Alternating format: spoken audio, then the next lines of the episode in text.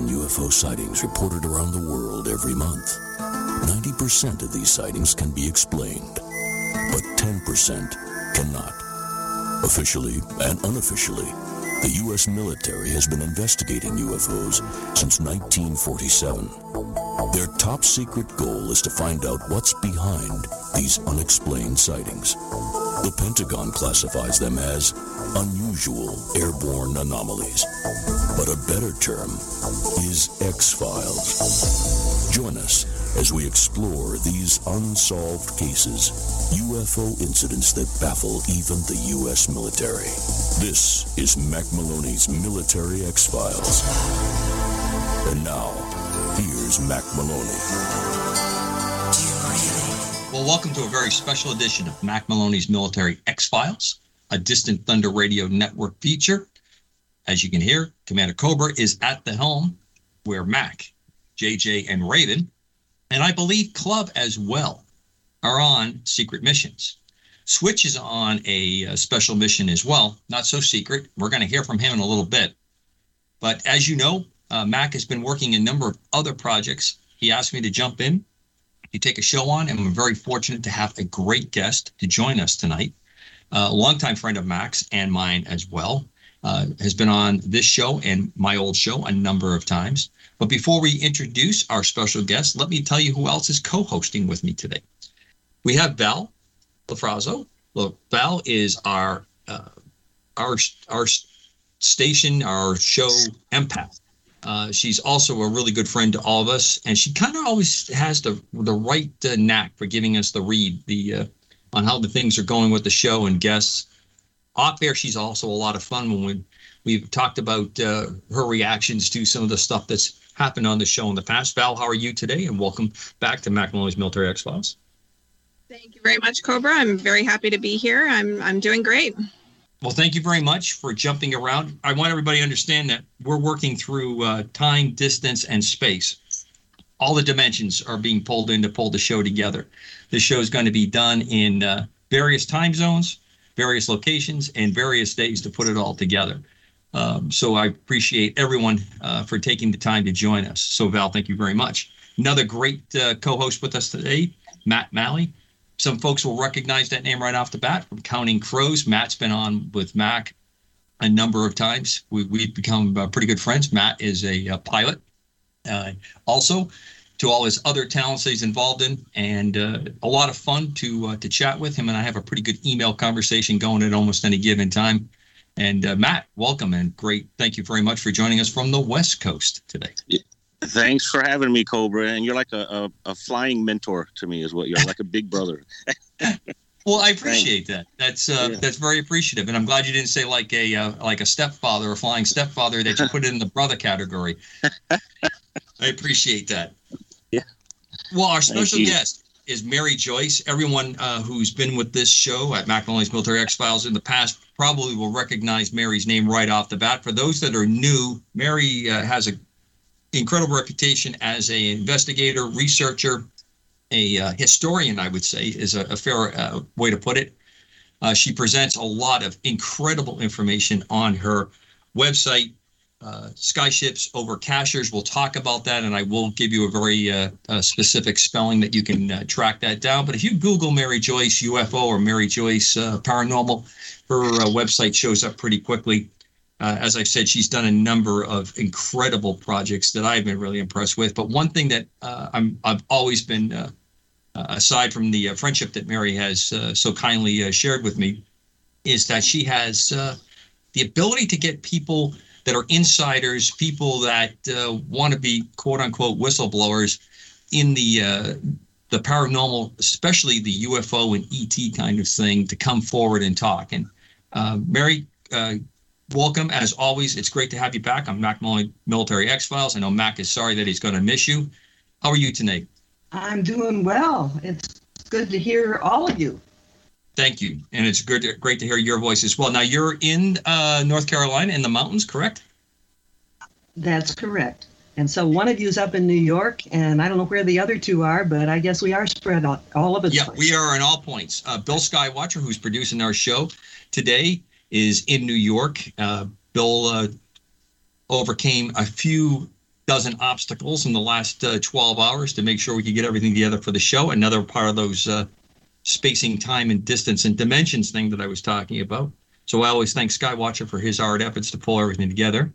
Val is up in uh, New England where I am. She's in New Hampshire. I'm in Maine, and Matt is out in California. And Mary, do, do me a favor, just start out, introduce everybody to your website. And I think uh, a, a, brief introduction before we jump into some of the things you wanted to talk about, how you got started in this, I think is really a uh, phenomenal uh, testament to uh, to your work. Uh, the website is called skyshipsovercashiers.com. And the reason we named it that was because we kept seeing all these UFOs, all different that were showing up over this mountaintop town called Cashiers. So when we started the website back in 2008, we thought that's all we were going to do. Well, as you might have guessed, we were totally wrong. This has grown way beyond its name. Um, but um, that's how it actually started. My interest in uh, UFOs and topics like that uh, started when I lived down in Florida. I actually lived between Patrick Air Force Base and the Kennedy Space Center, got to meet people at NASA got to see UFOs. And so that's where the impetus for all of this started. But the website started in 2008. Now, you pretty quickly established yourself as a, a conduit, a, uh, a point of contact for people to reach out to you. Now, it, it's easy for me to understand. I've known you now for a number of years. We've had a lot of uh, great conversations, emails. Um, all the shows we've done together have been uh, been interesting. You're very non-judgmental. Um, I know you have heard some uh, some pretty crazy things, and you always put a, a very, I think, very balanced uh, presentation of of information there. And you do, I think, a pretty decent job of vetting people as well. You've been very uh, uh, diligent about that as well. That, goes uh, back to, that goes back to my newspaper background. Sure. I worked for two major newspapers, and so uh, the criteria that we used in that line of work, I still apply to this website. And I think it's uh, it shows it's quite evident that uh, your your level of integrity remains very very high, and I think that's uh, important. But you've also had a lot of uh, of interest, experience, as well as findings. I think is a good way to put it in things like underground bases activities, Bigfoot uh, activities. And this is none of the things that you were really set out or interested in doing. You weren't doing this kind of work before you uh, uh, started the website uh, and jumped into that's it, correct? That's correct. But can I just jump ahead and tell you what I'm the most excited about right now? Absolutely. Let's jump to it. Okay. This week, I discovered 27 entrances into Mars. And we're talking about square cut entrances like um, post and lintel. Um, and they line up in a line and they go from north to south. They're spread out over 16 miles and they're pretty darn good. Uh, they're very large.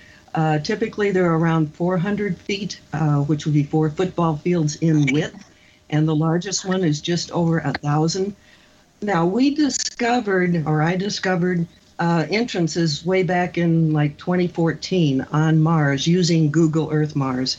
Right. Uh, but this time I changed the um, the compass.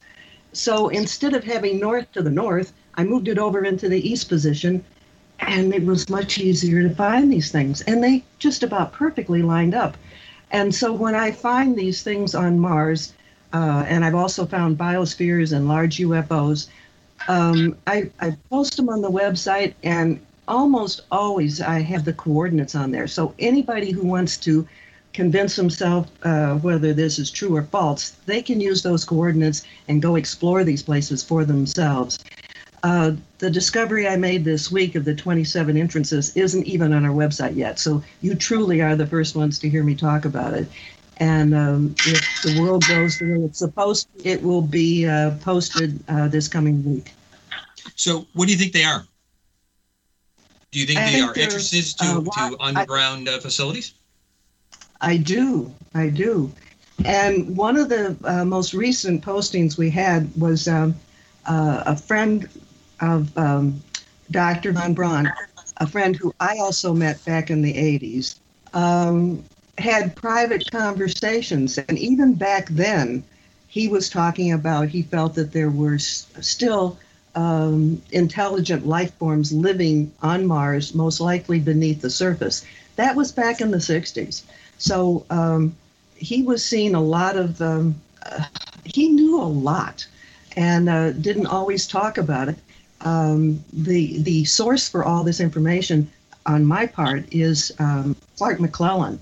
And he just died in uh, April, and less than a month after he died, uh, his book came out. Now, the government didn't much care for um, Clark, even though he had worked there for 35 years, because he felt that NASA or the government was holding back too much information and that the public had a right to know, you know, more than they were letting out. And that didn't set well. And so, even though he worked there for 35 years as a, um, what do you call it, a spacecraft uh, commander, which means he could um, control the spacecraft from ground control. Right. And if there were problems, he knew how to work them out. And like I said, I had the privilege of meeting him uh, for several hours back in 89. And that was at the time when the government was starting to come down on him. And uh, he wasn't totally ousted until 91. They destroyed his career, they destroyed his benefits. Um, he couldn't even publish his information uh, until you know after he died. And so in the last year of his life, uh, he was giving these papers to uh, um, I guess a friend, and that was published on May 17th. And if anybody wants to explore that for themselves, and I'll I'll promote the book. Uh, the big title is Space: The Final Frontier, and the subtitle would be Secrets NASA Doesn't Want You to Know.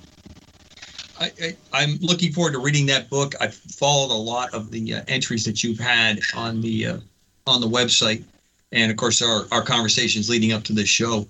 Uh, quickly, I want to ask Val and Matt. Val, starting with you, what's your reaction to uh, what uh, Mary has just kind of uh, revealed to us or just talked about?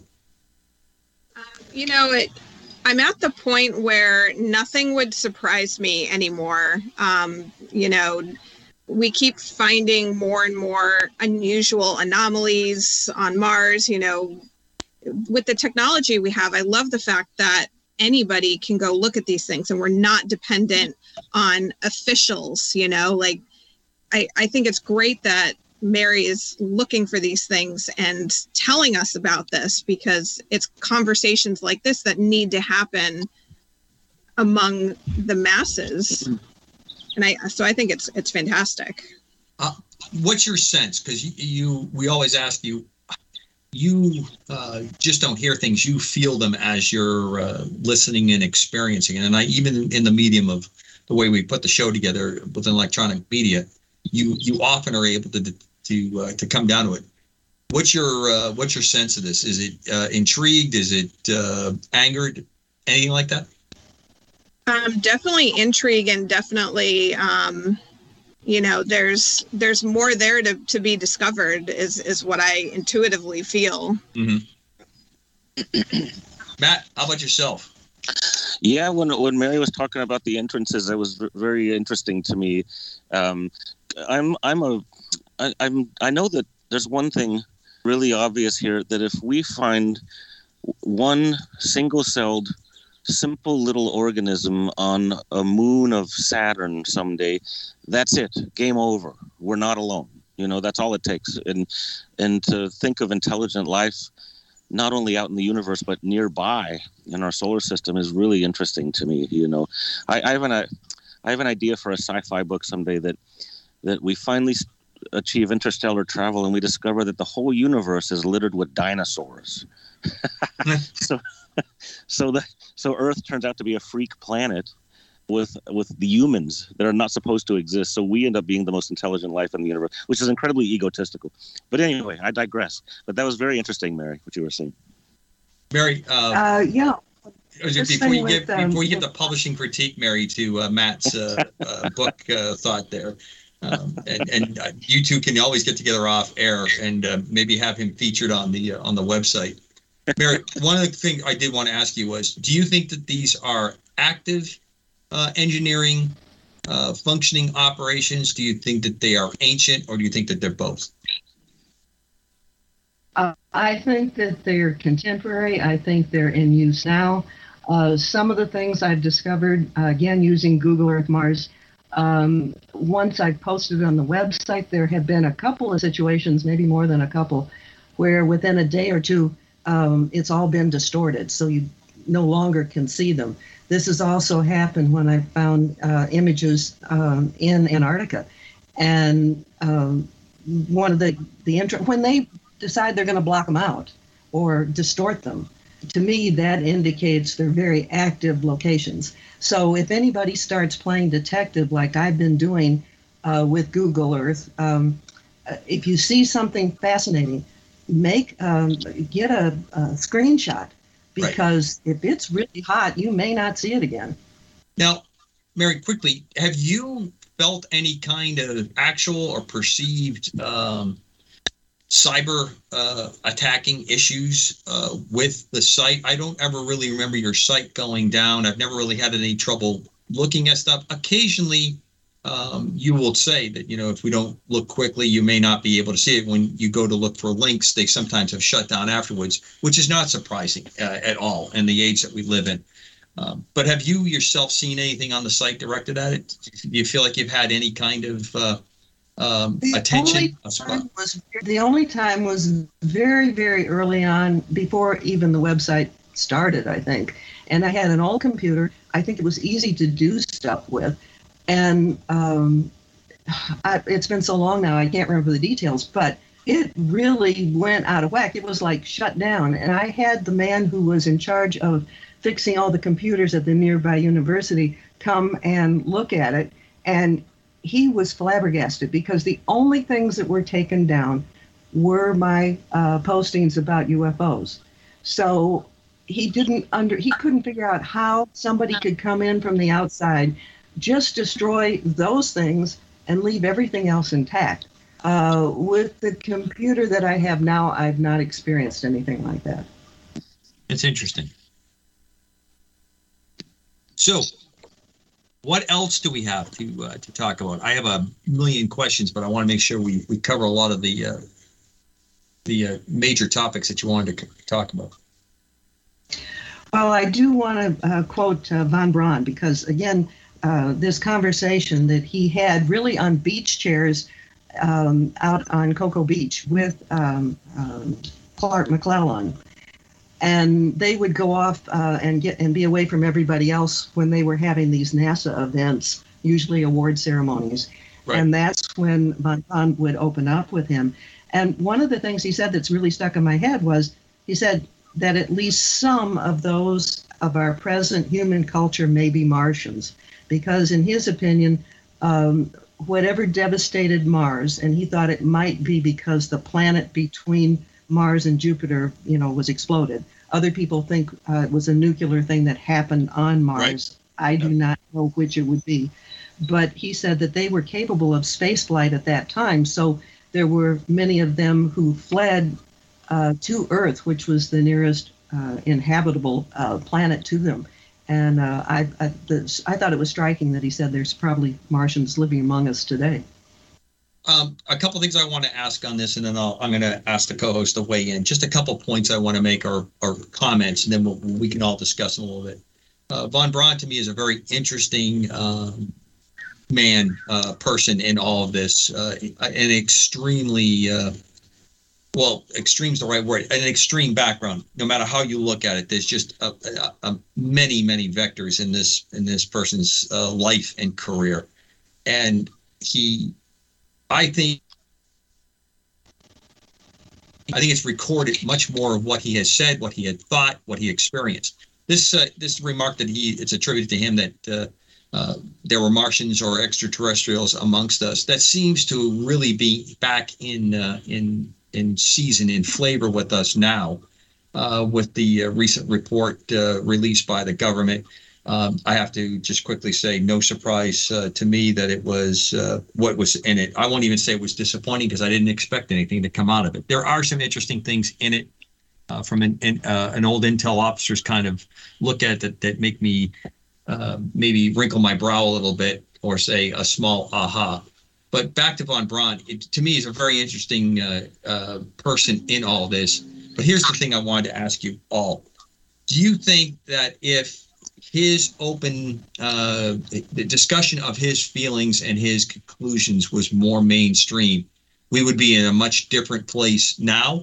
Or do you think he just would have been uh, uh, dismissed as uh, crazy? I'll start with you, uh, Mary, and I'll work around the, the group here.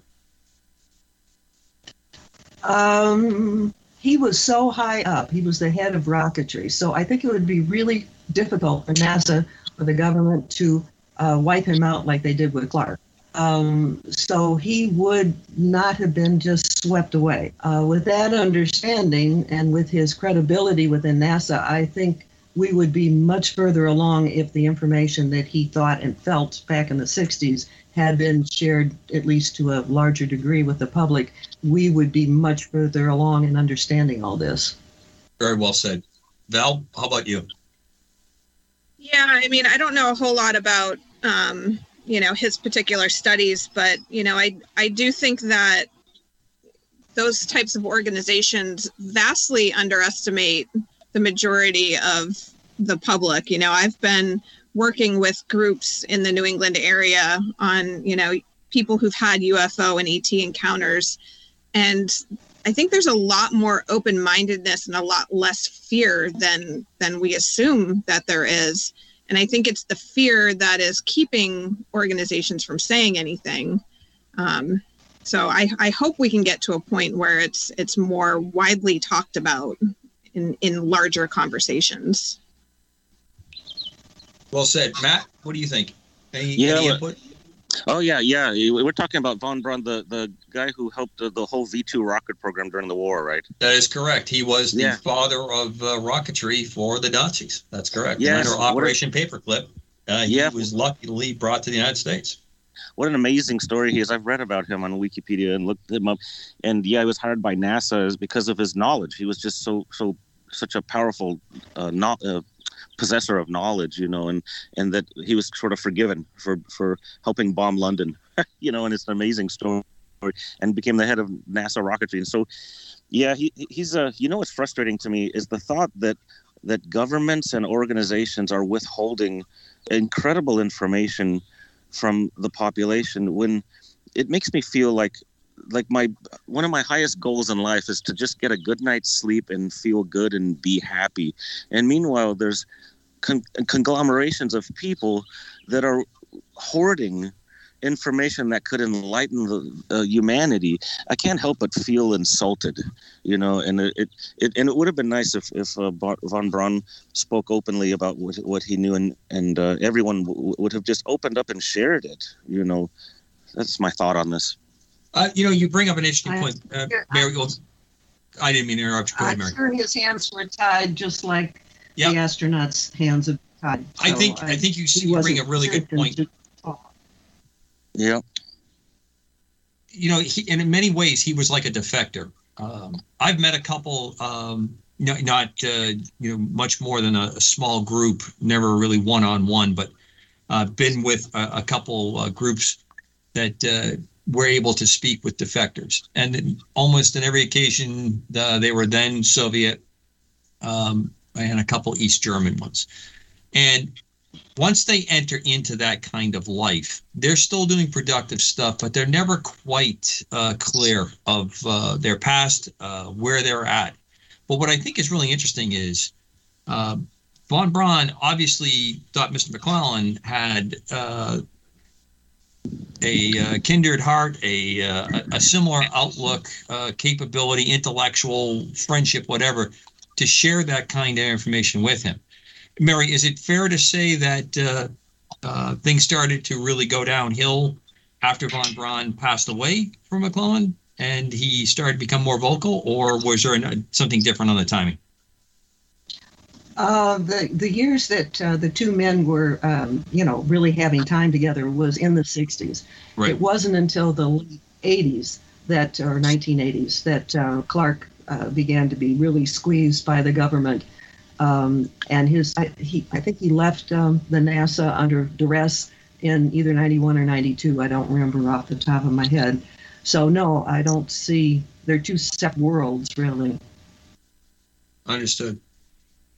Well, I think that the 60s is a, uh, as we now are approaching nearly uh, 70 years separation from it, uh, 60 to 70 years separation from it, that we're starting to um, come back to this particular part. This decisions made, um, actions that were taken have, and this probably happens in every uh, in every decade. But there's something about the change in the 60s to me that has the the implications that we're wrestling with today.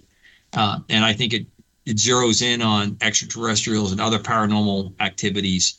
Um, I see it in a lot of other technologies where winners and losers were chosen, uh, not based on the merit of uh, competing in a market, but uh, because the market had certain controls in it or certain powerful interests. Um, you know, incredible uh, breaking technology was was uh, extinguished, pushed off to the side. And I think culturally the same thing happened. I'm gonna I'll put that out as a point to all of you, uh, and I'll ask you to react. It, looking back, uh, we we have all different age groups here uh, on the 60s. Um, we only have about uh, four or five minutes, so I'm going to ask you to uh, each take a minute and react to that, and we'll go to break. Mary, I'll start with you. Uh, don't start with me on this one. I'll go second. All right, second. Matt, how about you? 60s, yeah, come on. You What do you think? Are we? Uh, is it a culture clash or uh, or just a mix-up machine? That's a good question. This, this, you mean the '60s being the decade of awakening, or, or, give me a footnote there, Cobra. Well, it's both. You know, you have you had a lot of awakening, but you also had a lot of things get that got clamped down. They just were, were weren't going to dis- discuss. Um, yeah. You had all these di- different kinds of breakaway things that were occurring, um, but what we're talking about here with von Braun and other people, a lot of things were, were completely shut down. And strangely to me, things that probably could have uh, stood a little uh, governmental, cultural, social control didn't receive it. They were just, you know, it, it was released, and it seems like it was released almost for a destructive kind of way. Of, yeah, I know what you mean. Well, the '60s, the '60s are obviously the decade of the first uh, space travel, uh, human space travel, and and uh, with the, well, the very first satellite was that the '50s was Sputnik? That was late '50s. That's correct. Yeah, was- yeah and so we the 60s were that leap in in uh, in technology obviously and so yeah i can see how there would be a, a clampdown you know and that uh, uh again that just i find that so offensive that that that people people just that's just the the the nature of animals of of human human beings being in the animal kingdom we're packing animals and so those with the knowledge and and the answers tend to hoard it and I, it really insults me. I, I, lose faith in humanity when I think of that. You know, incredible leaps in technology, and it's hoarded by the well, government. I, or my point is, I think a lot of people think that uh, uh, self-appointed betters think that you know we can't handle, so this is why they control it. Mary, I'm going to have jump to you, and then we can get to yeah. Um, yeah, we're talking about control and uh, the powers that be, whatever name you want to put on them. They just want to be in control. So whatever it takes, that's what they do. And right now, it seems to benefit them to withhold this kind of information. Uh, the technology that exists today is incredible when it comes to space travel.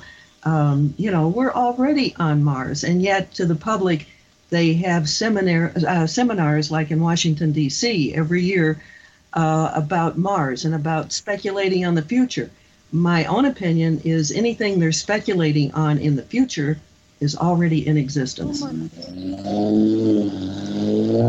Well, hopefully one of our guests hasn't jumped on a uh, motorcycle and left the show. Val, are you still with us or did you depart? Yeah, that was not me. um, yeah, speaking on the 60s is a little harder for me well, for direct experience. Um, I, kid on, do us a favor, take the historical back in the olden days kind of approach first here. You can work with us. Well, no, I mean, I was I was born in '76, so I was not alive in the '60s, so I didn't get to experience it directly. However, you know, my father was a product of the 60s and you know he and i had an et encounter together when i was four years old and when i revisited the experience through hypnosis it was very different for each of us. I was four, so I was open and excited and enjoying the experience. Sure. And my father was terrified. And looking back at it, my father was terrified because that's what he was taught. He was taught that these types of encounters are terrifying. It wasn't a terrifying encounter, but it was because that's what he learned. And I'm sure he learned that through media and books and you know that sort of thing so to me that that was very fascinating to see how different our perspectives were on the same exact encounter what did it um, look like for you it was um, a very organic um, it, it's really really challenging to describe it was almost like a collective consciousness of multiple small organic entities coming together to form one thing, if that makes any sense. Uh, it's, it's not the normal definition or description that people usually give, uh, but you weren't seeing grays or anything that people are constantly seen in our media right now. And I do want to point out that not all contacts are grays. Um, going back to von Braun, he said he had seen real ETs that were from the star system of Aldebaran, and uh, he said that they looked, um, uh, for the most part, that they, most of them were blonde and had blue eyes and were tall and looked quite human. Uh, so the idea that grays are the only ones we're having contact with is ridiculous. And um, maybe after your break, uh, we can also talk about um, Bill Tompkins, which uh, you got, some of you guys may already know about. Excellent. Well, that's uh, as Mary said. Let's jump to break. This is Mack Maloney's Military X Files on the Distant Thunder Radio Network. Commander Cobra here with Val and Matt and our special guest Mary Joyce. Uh, this is a, a, special edition, special project, special mission version of Mack Maloney's Military X Files. We'll be right back after this break. Please stay with us.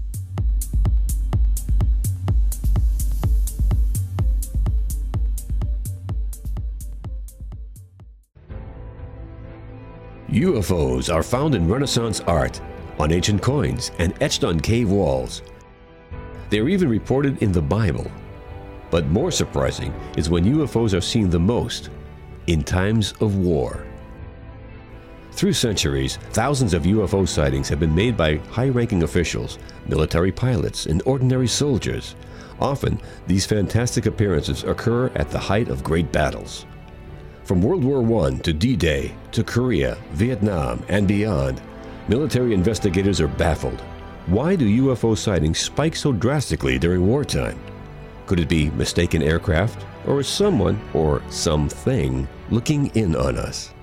In UFOs in Wartime, what they didn't want you to know, Mack Maloney chronicles centuries of these incredible sightings and tries to solve the puzzle of why so many UFOs are seen while humanity is at war. Read about the scare ships, the ghost planes, and the ghost rockets, alien giants in the jungles of Vietnam, UFOs controlling our ICBM bases, dogfights with flying saucers during the Gulf War, and more. 300 pages of unbelievable stories, along with many startling photographs. That's UFOs in Wartime What They Didn't Want You to Know by Mack Maloney. On sale at your local bookstore or on Amazon.com. I was in the hospital with my son for 18 months. When he got injured, I wasn't prepared, but I knew I had to be strong. When I was told about John's injury, I was in complete shock. I just remember rushing into his room and giving him a big hug and letting him know I was there. These veterans and families are just a few of the heroes we serve at Homes for Our Troops. For thousands of severely injured veterans, everyday life is filled with barriers. It was really the, the little things throughout the house counters that you can't roll up to, how to drag my wheelchair down steps. I want to help but he is so determined. At Homes for Our Troops, we build specially adapted custom homes with features like wheelchair access, roll in showers, and automatic door openers that allow them to function independently and focus on their recovery and family. This house is freedom. It's hope. It's a new beginning. This house has given me my family back. To learn more, visit hfotusa.org.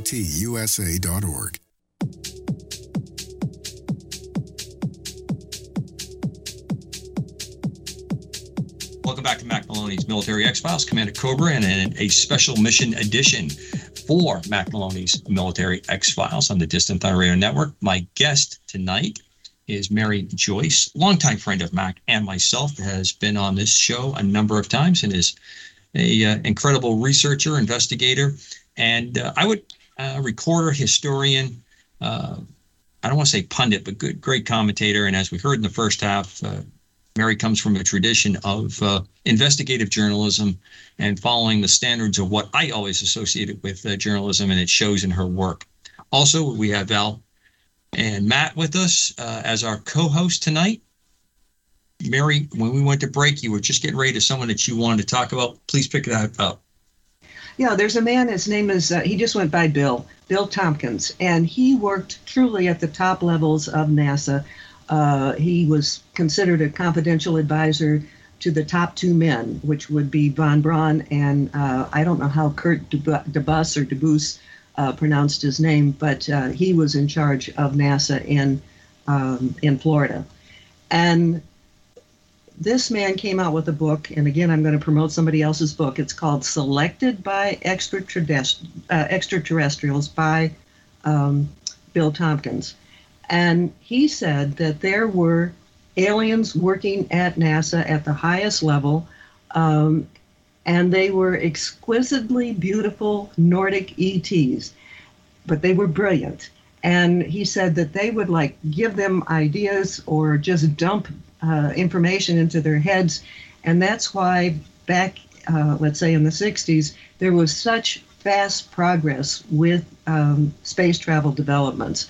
Uh, after President um, Kennedy, you know, declared we should, you know, go to the moon and do all these different things, uh, we made rapid progress, and he attributes the ETs uh, uh, for that happening so quickly.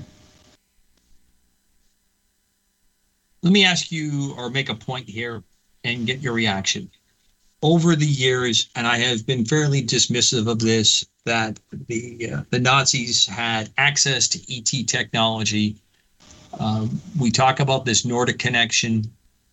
Um, I've always been, as I said, very dismissive of it.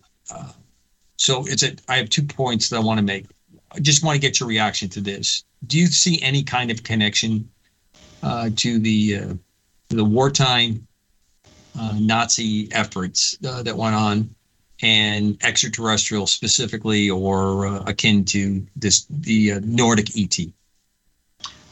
Um, I know from what I have read and what I have heard that the ETs were involved with both the Germans and with the U.S. Whether they were the same group, I don't think so, because uh, Tompkins, uh, Tompkins talks about them being uh, Nordic ETs. Um, uh, the ones uh, involved with the Germans were supposedly from the planet Alderaan, and I'm not saying that right, I'm sure. Right. Um, and they were not quite the same. And again, um, von Braun emphasizes that this is this planet is like a nursery for different species being developed. Um, so, you know, I think both um, countries were getting benefits from ETs. Uh, I also think that people like von Braun and like uh, Bill Tompkins, they were such brilliant men and so interested in space and travel that they wanted to do that no matter which culture they were in. And I think that was the driving force behind these men. It wasn't uh, the alliance with one particular government over the other. Sure. No, I think that that's a fair uh, fair point. Uh, Matt, what do you think on that reaction to that comment that I made concerning? Uh, you've we've talked about it when you've been on the show before with Mack about uh, the Nazis having uh, contact with ETs and a bridging yeah. activity with them. Your thought? Yeah, yeah, I, I, don't know much about. I haven't done research and found found that little gold mine there yet, and I'm very interested in that. You know, I know that that they were that Hitler was a huge uh, enthusiast of occult practices, and uh, what do you call it, like metaphysical or, or just mm-hmm. supernatural? Yeah, he, he, was, he was seeking that. You know, so anyway, and, and, and in a very dark way too. I might add. Uh, everything that I've read on the historical part of it, it, it, it was it was downright uh, crazy stuff uh, to me. Yeah, gosh. Yeah, yeah, in, in a desperate attempt to make sure his, his country wins the war. So I, I wouldn't be surprised, you know, at extraterrestrial uh, interest as well. You know. And Val, how about you? Yeah, I mean, I've heard the same things that um, that Matt just said, and you know about Hitler and and all that, and it none of that surprises me. I I firmly believe that there are various ETs among us in governments, walking around, you know, downtown Portsmouth. You know, I think they're they're more prevalent than we realize. I, I do believe that. I I've heard other people talk about, you know, seeing encountering somebody that just seemed a little bit not quite human. I've had similar experiences, so it, it doesn't surprise me at all. Well, I just want to quickly note that uh, for the Portsmouth uh, Chamber of Commerce, if there's a, uh, nice uptick in uh, tourism because of Val uh, stating that uh, we have ETs walking amongst us in Portsmouth, um, I know I have experienced some ETs in a couple of the brew pubs in Portsmouth, so I think that sure. we're probably tracking on on the right direction. All right, here's another question I want to pose, starting with Mary, and, and, and get a reaction of our co-host. Uh, Mary, again, this is another one of these areas where you are very, uh, you're just, uh, you're straight up on this. You, you don't really throw any spin to it. Uh, no doubt in your mind um, that we have activity in Antar- Antarctica. I've been there three times. I've seen some incredible things there. I have seen none of the things. And I was at one of the areas where we were supposed to have fought a rather large battle against, again, Nazis in league with uh, incredible technology.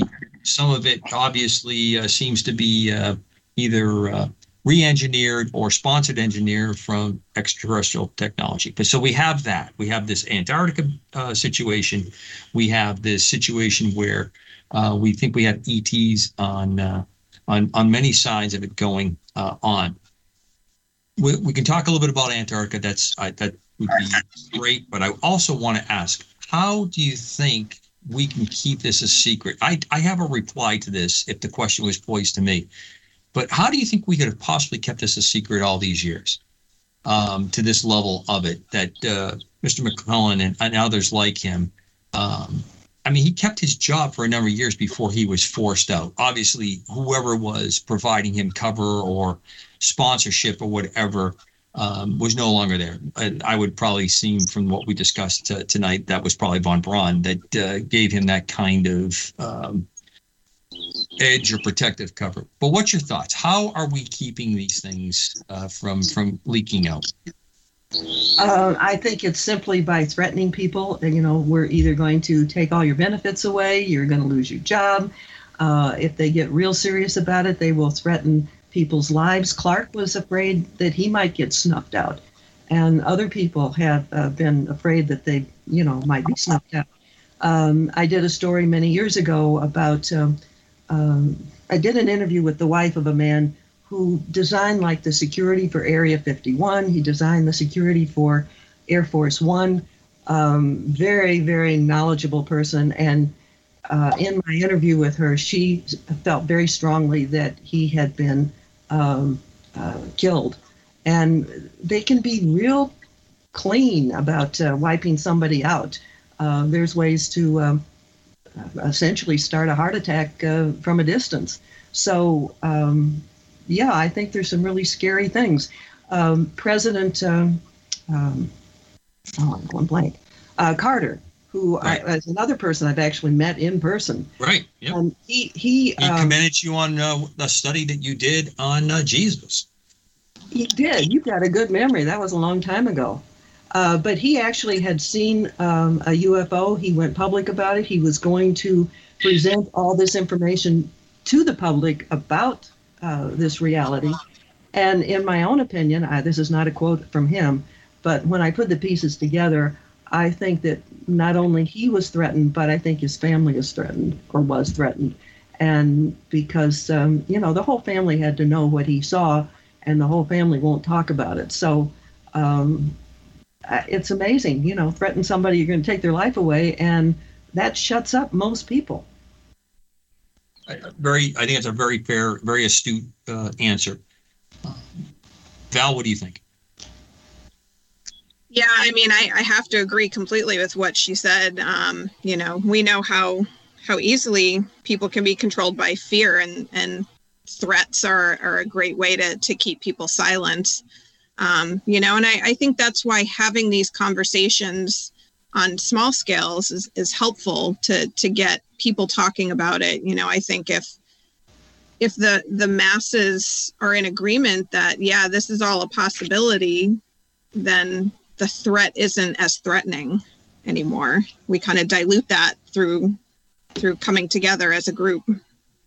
I personally think that shows like yours, websites like mine, um, all these grassroots efforts to get the information out are the methods through which this information will spread among the general public. People who are sitting around waiting for the government to just make this great revelation, I think, are totally out of touch with the reality of uh, what how the government operates. So Absolutely. Perfectly all stated. of us little people who are doing our little websites and and podcasts and radio shows, we are creating um, a, a quiet groundswell of information uh, that is becoming increasingly difficult to dismiss. And, and there's a point I want to uh, uh, jump on very quickly, just add on to. This is the reason I I don't want to be misunderstood. I would never reveal um, secrets or things that I was involved in that could possibly cause harm to the people that are still uh, engaged in activities uh, in my in my realm, uh, providing security to the, the to the nation, to the people of this nation. So, but that kind of approach to me falls under this thing that's uh, used to be a very popular term. It's alternative media, and the the interesting part about it is is that we are functioning under almost Orwellian kind of uh, think and act, actions that go on. Uh, the very medium by which we are speaking and people seeking it out um, is uh, very much uh, what Matt was referring to before. Uh, the frustration, the the the the anger of not uh, being able to you know judge for yourself or have the information go forward. No one's forced to, to, to, look at this. If you don't care about this and you're happy to go about your life doing whatever it is that's fantastic. Um, just as i think it's just as fantastic if you want to know all these things. So you're right uh, mary a website like yourself, Mack's Show, which is you know grown in leaps and bounds because we find folks like you. We talk about that. Obviously, when Mack's at the helm, it has a, a lot more style and a lot more uh, pizzazz, but we all come to the same point all the time. Um, if, if we don't like something, we call it out and we say it for what it is. And I, th- th- that is the only way we're going to be able to draw the conclusion where we're at. Uh, Matt, I don't want to run over uh, asking you your thoughts on all this.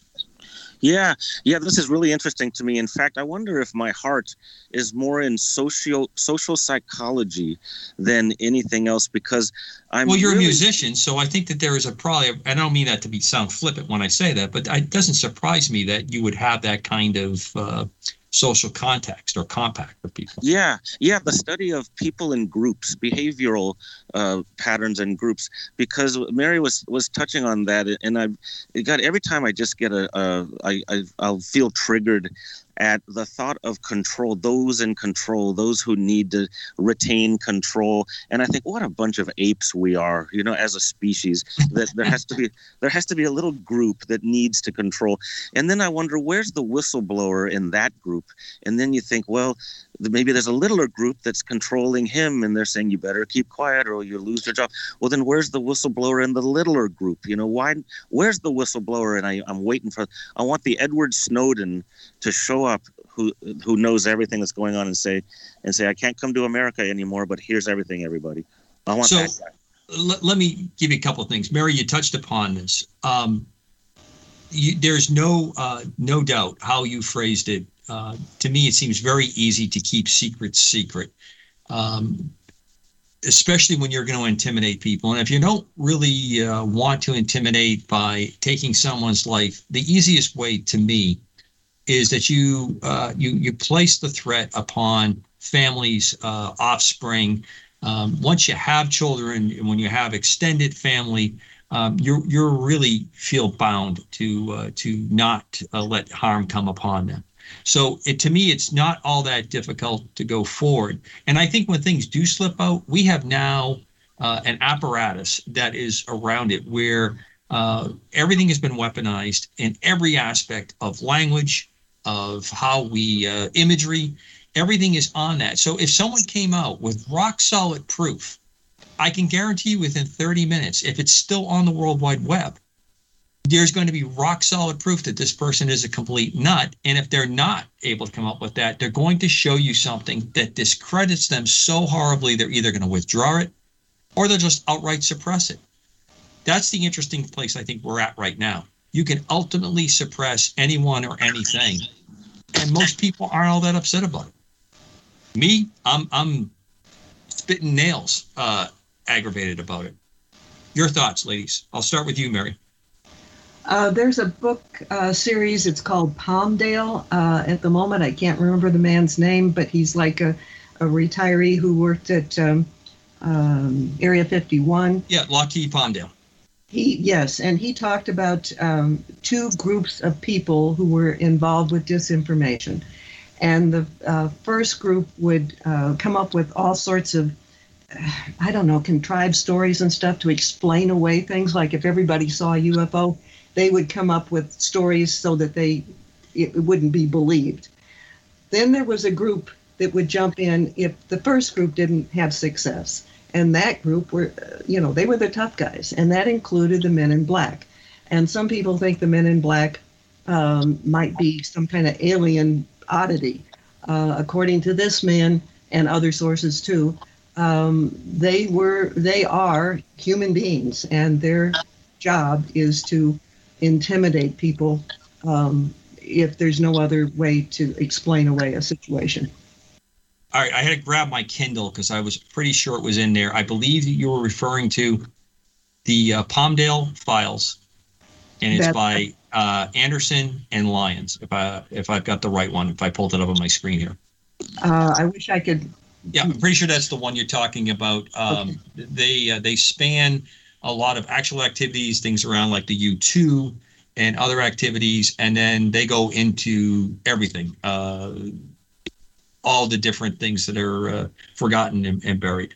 So for folks that are interested, uh, a third set of, of books. Um, Val, yeah, give um, me give give me your read on what I have uh, come back that for the age that we live in, we're now almost in a perfect. Uh, it's almost a perfect square. If you did have the evidence, if you do have the proof, if it's not uh, supportive to whatever the initiative is of those that are in control or trying to maintain control or, or gather more power, if they can't out and uh, just blanket it out, you're going to be uh, you're going to be uh, completely shredded uh, in every applicable way to make it sound like you're completely off your rocker. Yeah, you know, that's, I think a lot of people have that fear. You know, I, I mentioned that I, I, worked for many years with a, a, group here in New Hampshire that had multiple events around, you know, UFOs. We had social events and we had support groups. And um, first of all, I want to let Mary know that, you know, your website came up often, your books came up often. So, you know, the, the discussions were being had um, and and your information certainly helped those conversations and you know we would have people come in afraid to talk about their experiences because they were afraid of ridicule. They were afraid of their boss finding out you know. I've been through it. I you know as a single mother i was afraid my ex-husband would use something against me. It's you know but we have to be brave and you know having the conversations and appreciating when people are brave enough to push through the fear and talk about it anyway the more we can do that the more we will overcome these obstacles i think i think we just need more people to come together and be brave and support each other when somebody is brave and not let these potential dis- Credations. I don't think that's the right word. Um, hey, we're going to um, let it fly because it, it sounded really good. Thank you. you know, but I think if we can come together as as a group and support these people, I think that will make a huge difference. I think that's the only way to, to do it. Mary, your reaction to that? Um, I agree with that. And the other thing is that these people who uh, get to be um, close to um, exiting the planet um, many times will come forth and they have great credibility and they will spill some of the beans. And that happens because many of these, these people, they are just weighted down with the burden of knowing the truth of something right. and they want to get it out. So it's like with Clark's book. He truly tried to get it out earlier, but right after he died, it did come out, and it's brand new, and it just came out on the 17th of May. So um, it's not as organized as I wish it could be, because the editor and me would love to really organize it in a different fashion. But he essentially was turning over his papers to this man simply to get them published. And don't think it's unreadable because it's not. But I'm. Oh no, I, I, I, but I, I've read enough of your work, and I understand that it's hard for you not to. Uh, to line things up uh, in the logical way that you you present stuff. Um, I think that uh, Mr. McClelland and I probably are very much alike. It, it I'm sure when I finally get to read it, I'll be comfortable with it because it seems to me that it's a it's a file and it's a journal and it's uh, it's compiled in that and it may have its own uh, sense of uh, of uh, and read it the way I do. I read it by um, jumping around and reading the stuff I was most interested in first and then I would just yellow mark. I destroy books. Uh, would yellow marker uh, the index, um, you know, so that right. I could find out the stuff I really wanted to know first, and it makes it much more interesting that way. Well, good, uh, good uh, tip, um, uh, hint, Matt. Yeah. What is? Give me your. Um, give me your closest run to having an experience that falls in the category of, of, of paranormal because i suspect that you're a lot like me. Um, really would like to have the experiences that uh, mary and, and val have had. I've had some interesting ones myself but nothing to me in that classical sense. And i think that's why i always use the expression um, you know god's peace um, because it surpasses all knowledge and understanding. Because I think once you are able to let stuff like that go uh, and just accept all the really cool things around it, it lets you look at things that you're interested in. Have you ever really had anything that you just you know has has done it, or are you just like me? Everything you see around is interesting, and and or and some is just a little bit more interesting than others. Well, well you know what, Cobra, and tell me if I break up at all here, because I I had a definite experience. And, and I'm like you, I'm an aviation uh, enthusiast. I know a lot about airplanes, about flying and how airplanes work and how flying objects work in general. But quickly, I'll just tell you, I was driving north. This is about seven or eight years ago. I was driving up to the Bay Area, San Francisco Bay Area, on the 101 freeway, and I was near San Jose. And this wasn't at twilight, right at the time that evening is starting, but there's still light in the sky. And a meteor uh, flew over the over northbound over the freeway that was so large it was one of those where you can see smoke on it. And so i knew what it was. And the traffic actually slowed because it was so obvious. It was right in front of us as if we were had front row seats to this event. All the cars slowed down. And now i'm scanning the sky because of what just happened. And what i saw to my left so the northwest were two lights uh, that looked like uh, the ends of the wings of a very large airplane. They were far in the distance, and there were two lights, and they started rolling over each other clockwise. And I thought to myself, that's a big airplane to be doing a roll like that. And they rolled, and then they separated and went up into the sky, and a few stars were visible, and these two points of light sat perfectly still like stars and so I was dying for a telescope because I knew that those two points of light that just separated and flew on their own to the sky and became totally stationary uh, were not stars, but they looked just like them. Right. And that was right after a meteor. And the timing of it was just in- incredible. So I'm here to tell you, I, I really had a full on experience. Very cool. Yeah. Well, folks, we're we're rapidly approaching the end here. Obviously, we can go on. I want to give uh, a last uh, round uh, to uh, both Val and Mary. I do want to add, we talked about a number of books, but I always like to uh, remind listeners if they have not grabbed Mack's books, in particular, he's very prolific writer, but Beyond Area 51 and UFOs in Wartime, What They Do Not Want You to Know, both by Mack Maloney. I think if uh, you're interested in what's coming out with the uh, the report from the government that just published, just dropped a, a, a little while ago, uh, those are two excellent books to uh, to read.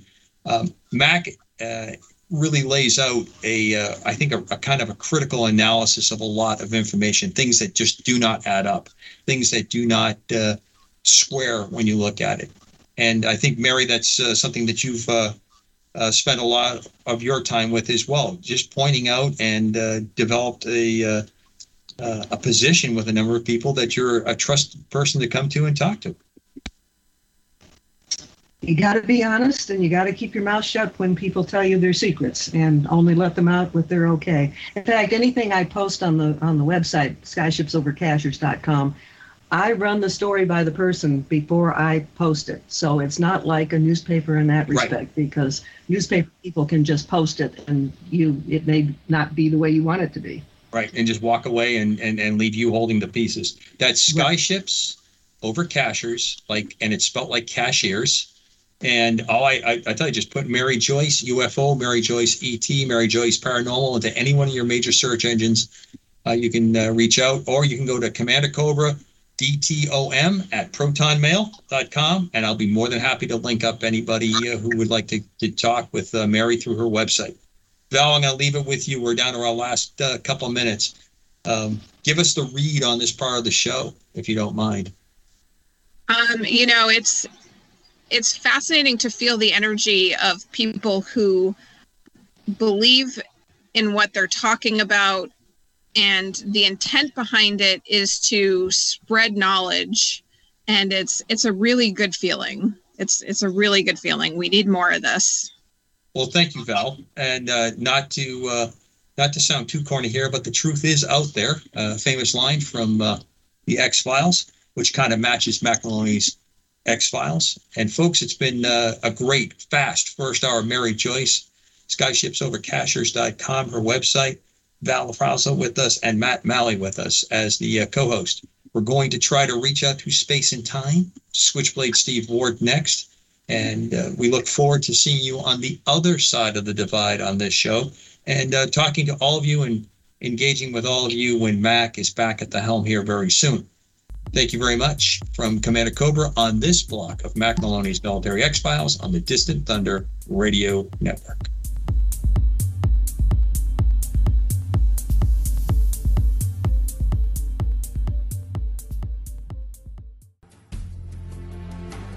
Do you know where the world's most secret bases are located? Do you know what spooky action at a distance means? Is there a conspiracy by aliens to prevent us from conquering space? And where is the best place in the United States to see a real UFO?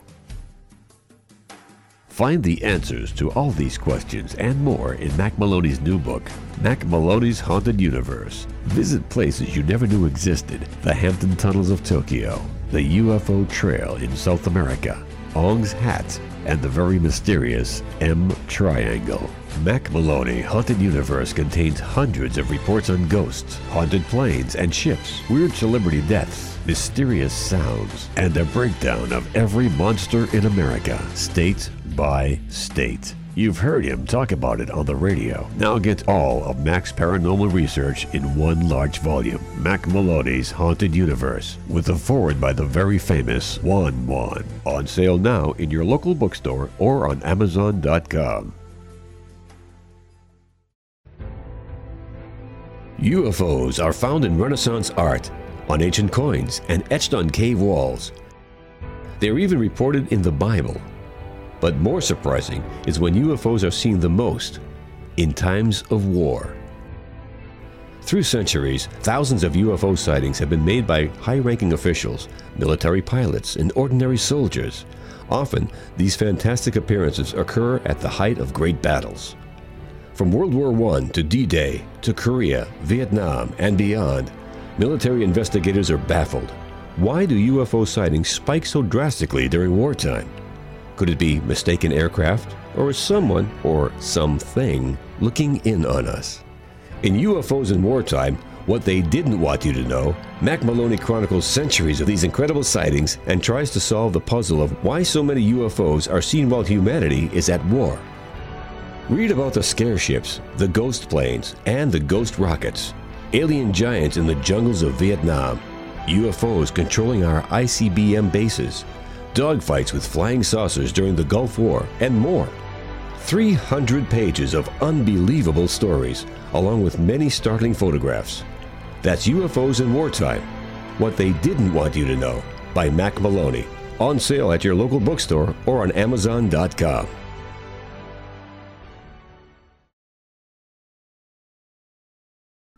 I was in the hospital with my son for 18 months. When he got injured, I wasn't prepared, but I knew I had to be strong. When I was told about John's injury, I was in complete shock. I just remember rushing into his room and giving him a big hug and letting him know I was there. These veterans and families are just a few of the heroes we serve at Homes for Our Troops. For thousands of severely injured veterans, everyday life is filled with barriers. It was really the, the little things throughout the house. Counters that you can't roll up to. How to drag my wheelchair down steps. I want to help, but he is so determined. At Homes for Our Troops, we build specially adapted custom homes with features like wheelchair access, roll in showers, and automatic door openers that allow them to function independently and focus on their recovery and family. This house is freedom. It's hope. It's a new beginning. This house has given me my family back. To learn more, visit hfotusa.org.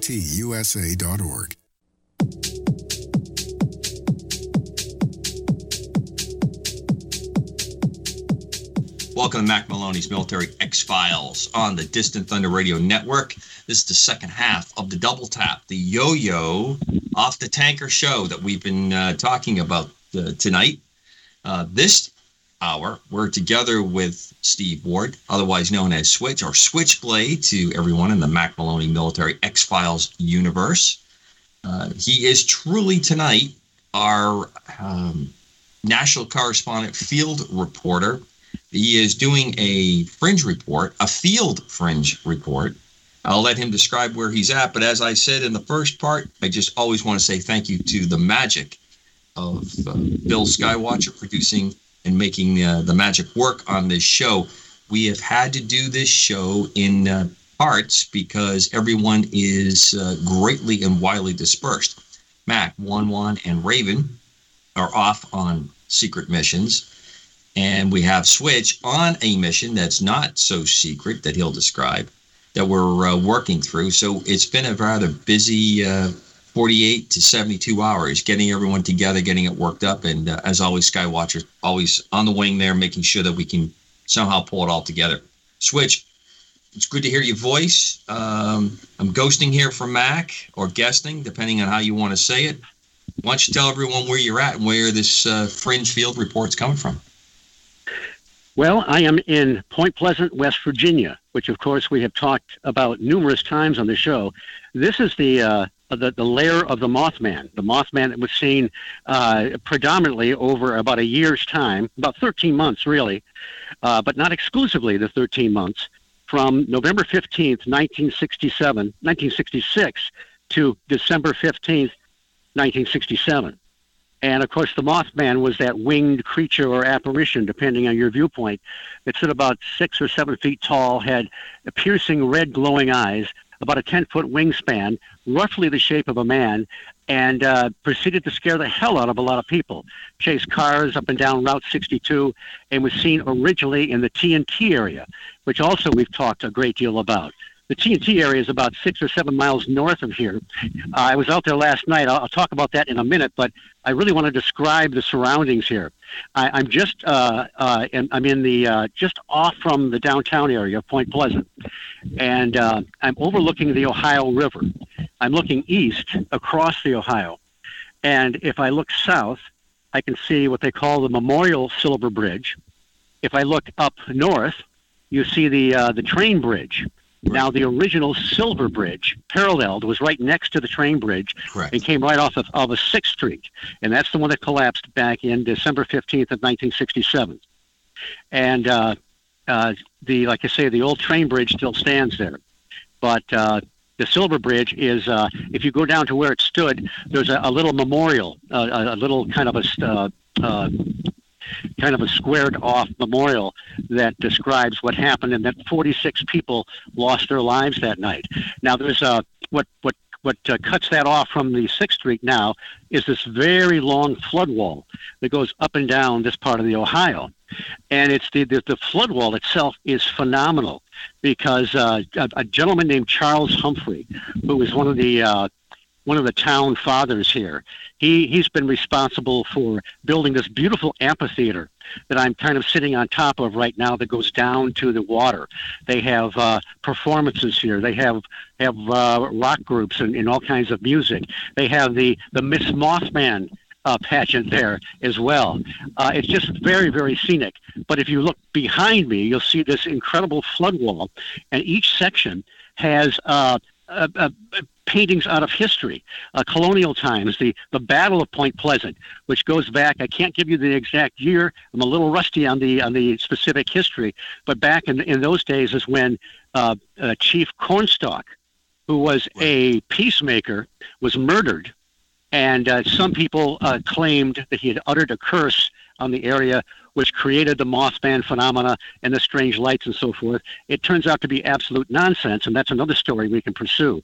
But uh, now, if you go up well, now, through the flood switch, wall, I just I want to throw yes. this in. I just made a quick okay. note because um, you are a uh, a subject matter expert and quite a well-known um, uh, personality in uh, Point Pleasant uh, concerning the uh, Mothman uh, activities and festivities. You've been there for years. You've given a number of talks on it have you i already know this is going to come up when uh, when Mack reviews the show have you been able to work a judgeship for Mack and wan wan in the miss mothman uh, beauty pageant uh, I would say there are a lot of things that are unlikely to happen that would probably happen first before that would occur. That's but probably one of the I, most uh, congressional uh, pathways to a no that I've heard in a long time. Please uh, continue, I, sir. I, will, I just but, I wanted to ask. But I will be honest, I haven't really pursued that because you know I don't want to be blacklisted myself. So uh, you know I, I, I just don't I just don't see it happening. But but we would welcome the entire Mack Maloney crew down here at some uh, some point in the Mothman Festival, uh, or even or even just a, a road trip to Point Pleasant because there's so much to see and do, uh, even without the uh, activity of the festival. Well, it has been talked about, and uh, we may be at the, uh, the, the right alignment of the uh, celestial bodies of our solar system for this to occur. Now, if I turn and go to the uh, to the east, and I go through the flood wall opening, you'll go right into downtown Point Pleasant. Go past the the historic Lowe Hotel, which is a place that John Keel stayed at, at for a while uh, when he was down here. Now, he also stayed at a, a more, in quotes, modern motel, which isn't so modern anymore, uh, in Gallipolis. Now, Gallipolis, Ohio, is on the other side of the Silver Bridge, just, just to kind of get your geography right. all, all set, because the Ohio is splitting West Virginia, and, and the Ohio River is splitting West Virginia and uh, the state of Ohio. So if you go back through the uh, the flood wall, you'll go right into downtown Point Pleasant. If you keep walking straight back, you're going to hit the majestic Mothman statue, which was uh, created by Bob Roach. Uh, Bob Roach is no longer with us, but he also has created some other historic figures, other statues uh, down along the top of the flood wall here. I mean, the top of the amphitheater, uh, namely Chief Cornstalk himself and another figure out of history. Uh, I think they called her Mad Ann Bailey, and uh, I'm not. Uh, I'm not. I don't think I can give you a good summary of Mad Ann Bailey, but I think just the name itself conjures up visions. So anyway, you go in toward the Mothman statue. You look off to your left a little bit, and there's the world's only Mothman Museum. And uh, it was Jeff Wamsley. It was Jeff Wamsley and Carolyn Harris that started the Mothman Festival back about 2001. And uh, uh, Carolyn, unfortunately, is no longer with us for the last few years, but she was a a, a force to be dealt with. She just uh, uh, she actually lost her her son on the bridge collapse that night. He was about six years old, and he was crossing the bridge with his uh, with her ex husband, and uh, but nevertheless, she did whatever she could to help revive the, the town that was really having uh, trouble uh, financially. Sure.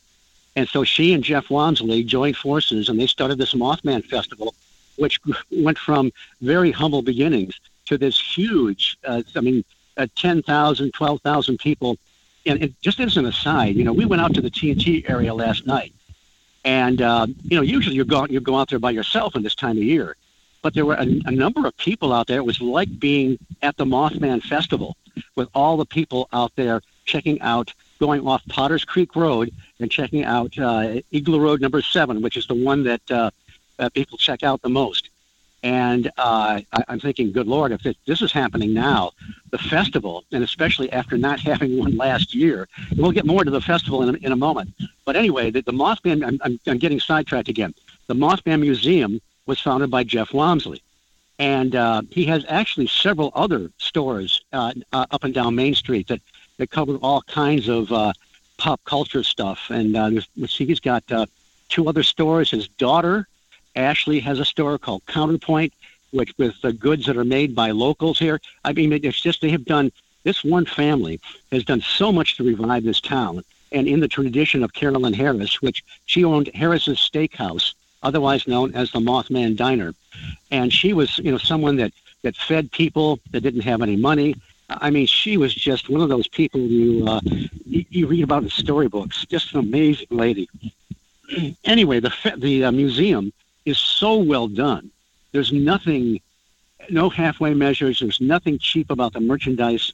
And there's certainly no shame in buying a, a phenomenal Mothman T-shirt. They have a huge variety. They've got coffee mugs. They've got great books. Uh, they've got memorabilia from the film The Mothman Prophecies. Uh, they have the original newspaper articles and the uh, some of the original when uh, the two couples were chased down Route 62 on November 15th, 1966. Uh, they have the police reports here. He has Jeff has just uh, accumulated all kinds of stuff. Plus, he has a couple of great books out, which uh, cover a lot of this. Uh, Mothman, the facts behind the legend, the truth behind the legend, and Mothman behind the red eyes. And it, it, reprints a lot of this stuff that is just you know lost to history and lost to time.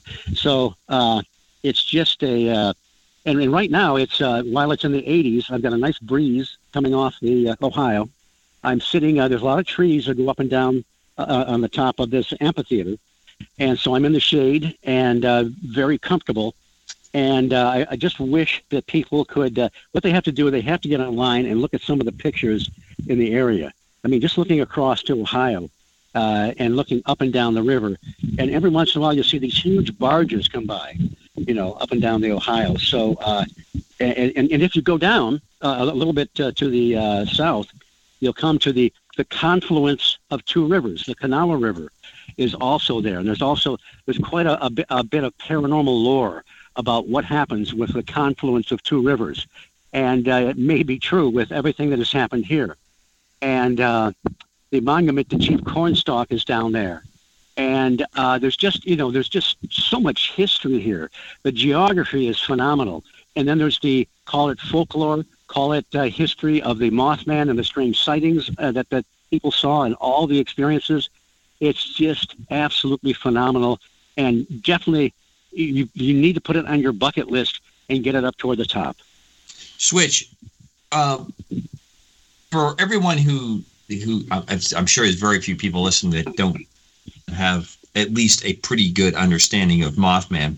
Uh, dive in a little bit. You have had some experiences why you've been there. You've been there a number of times uh, over the years. As I said, you know, you've uh, moderated talks, you've given talks. Um, you know a lot of the folks that uh, have really uh, uh, created the festival and created the Uh, the tabulation, the record of of history there. Uh, explain to everybody some of the stuff that's gone on uh, for you personally while you've been there. Well, it, it, just a, a, little bit, as I've, I've told people time and time again, I'm not an experiencer, but one night I decided that I was going to go into the TNT area alone. Now, the TNT area was uh, established during, uh, it's now it's called the McClintic Wildlife Area. Uh, something like, oh, uh, thousands of acres of, uh, of land that's just public land now. I guess you should explain to the uninitiated uh, switch why it's called the TNT area. so that they understand. That's that's I'm, I'm just on the verge because if you go back to the 40s, and you should check out again the old photographs, the old black and white photographs, because it was quite a complex uh, with all kinds of buildings and so forth. It's where they actually made explosives for the World War II effort, and they had they built about a hundred of these concrete bunkers. We call them igloos, uh, and you can still get in a lot of them. Some of them were sold to private interests, but uh, that's where they stored the munitions. And also they uh, they designed it so that the they had uh, foliage and, and stuff growing on the bunkers, so that if if God forbid the Nazis made it inland and flew over, they would see it looked like just terrain, so they wouldn't wouldn't see that it was a, a group of buildings that were housing anything. And uh, it's uh, it's a it's a spooky area in the daytime, and at night it's even spookier. And back in the '60s, it had been it had been abandoned for a long time, so it was a creep. It's been a creepy area for decades. And why uh, some Hollywood movie producer or even independent movie producers aren't out here exploiting this for some kind of a the backdrop of a film or a film, I don't know. But uh, there's there's one particular. If you go north on Route 62, you know this is the same road that that uh, the Scarberries and the Mallettes were chased by this creature, the Mothman, uh, back on November 15th, 1966, and uh, they uh, they were out uh, by the old where the old power plant used to stand, and uh, that's been torn down. That was torn down in the 90s, but I did visit it back in 1977 after I had read the book The Mothman Prophecies by John Keel. You know, you read a book that you're fascinated by, and you have to see the area. So I was able to get into the old uh, ruin uh, before they tore it down. But I, I got sidetracked again because one night several years ago, I think it was, you know, one of these uh, one of these igloos blew up back in 2011, and uh, somebody was had stored something in there they weren't supposed to. It was it was privately owned, and uh, I was down there a week later. It blew its top off and blew the metal doors out, and we went back there last night and it looks like if anybody can remember the original Time Machine film, uh, Rod Taylor goes to uh, he sees this there's this old ancient dome which is kind of broken down, right. and uh, there's all kinds of stuff growing on it. That's kind of what it looks like now. I mean, it's really the the the. Uh, I believe the, the that was one of the stories of the Illustrated Man uh, on that uh, film adaptation of uh, the book. Oh, it could be. Uh, it, uh, but it's really the uh, uh, the the uh, the foliage, the, the, the the the forest is really has really taken it over. But that it was that that weekend that my friends went back home, and I thought, I want to see what it would be like just to go out to the TNT area alone one night. Now the locals come out here all the time. They camp, they hunt, and so forth. They fish, and it's not a big deal. But uh, I hadn't done that before, so I uh, I went out and I went uh, you know the uh, Potter's Creek Road, took Igloo Road number seven.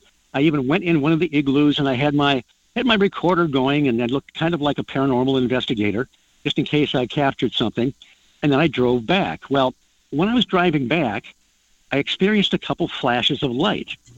And I, I can't, I don't know what it was, but I didn't have the presence of mind to think, where in the road was this so I can come back tomorrow and see if I can figure out what happened. And when I got back to my, a couple things happened when I got back to my hotel room across the river in Gallipolis. The first thing I did is look at the clock because I wondered, did I have any missing time?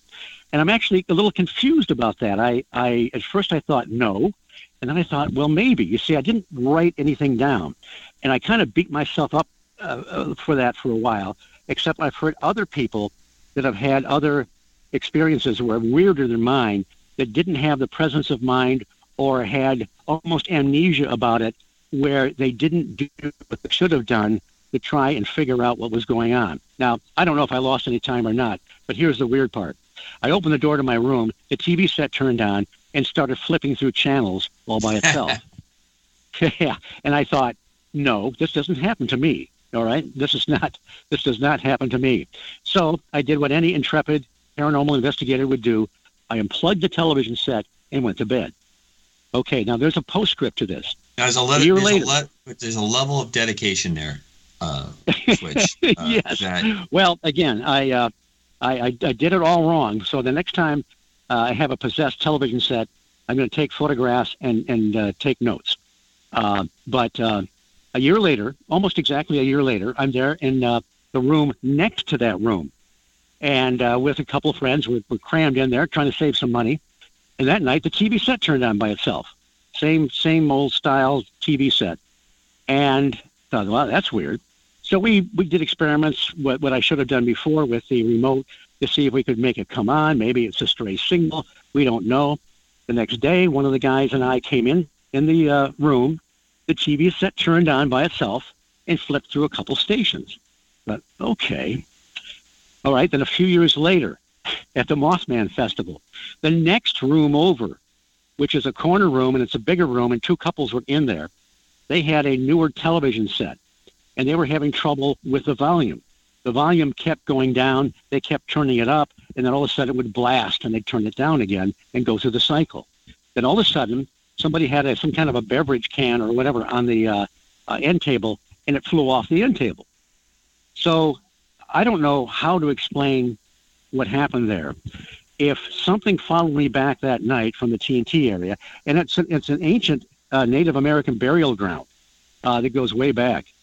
Uh, uh if somebody came back with me, fortunately, they're still flipping channels and, and, and residing in the motel and did not follow me home. Now, do you have to pay for that? I mean, is that something that you have to, you know, declare at checkout?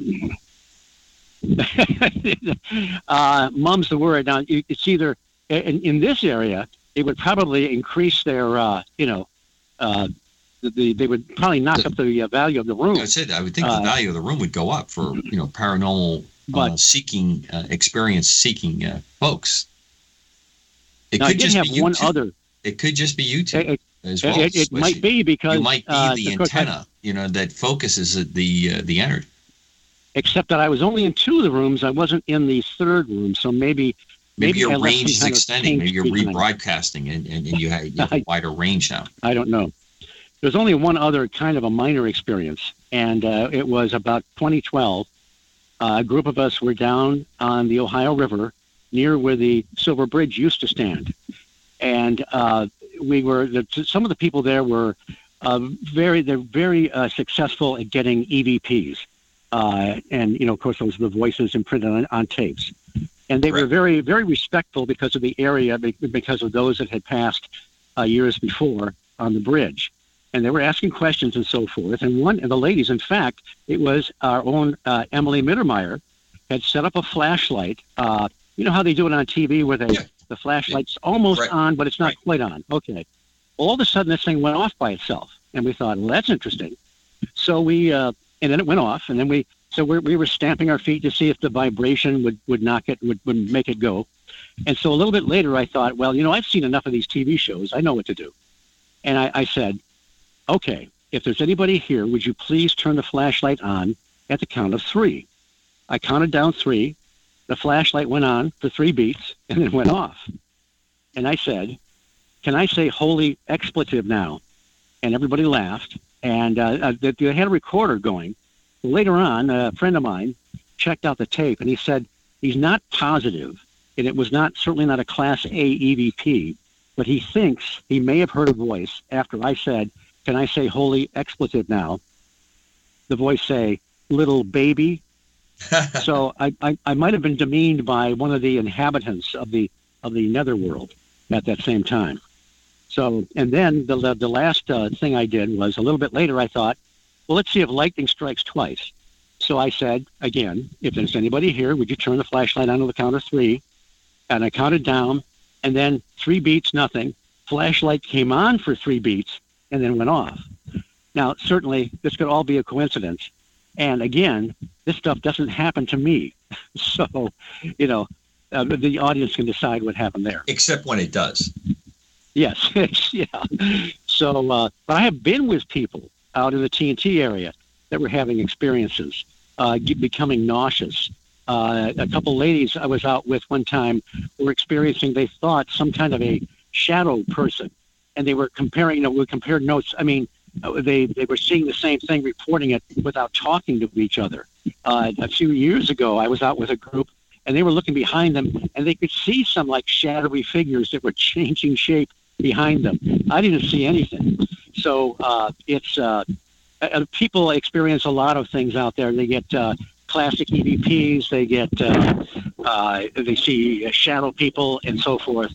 Not too much in the way of Mothman sightings these days, but uh, it's uh, it's an intriguing area, and uh, and then you know to lead into the Mothman Festival on Saturday night, we there's three of us that do a, uh, uh, a tour, and one of them is Jeff Wamsley, the curator of the Mothman Museum. The other one is uh, Brittany Sayre. She was on my show, The High Strangeness Factor, last year, and we saw her last night. Uh, we went out, uh, all of us together, the TNT area, and she was a, a former Miss Mothman, and she's actually won several pageants, and uh, she's a uh, quite a force in the community. And uh, she's one of the uh, presenters on. It's kind of like an old-fashioned uh, uh, hayride, and uh, Jeff has a few. Even I helped set up a few uh, oh creepy crawlies in, in the uh, TNT area to make it a little bit like a Halloween uh, uh, setup. But the the high point is when John and Tim Frick fly the Mothman.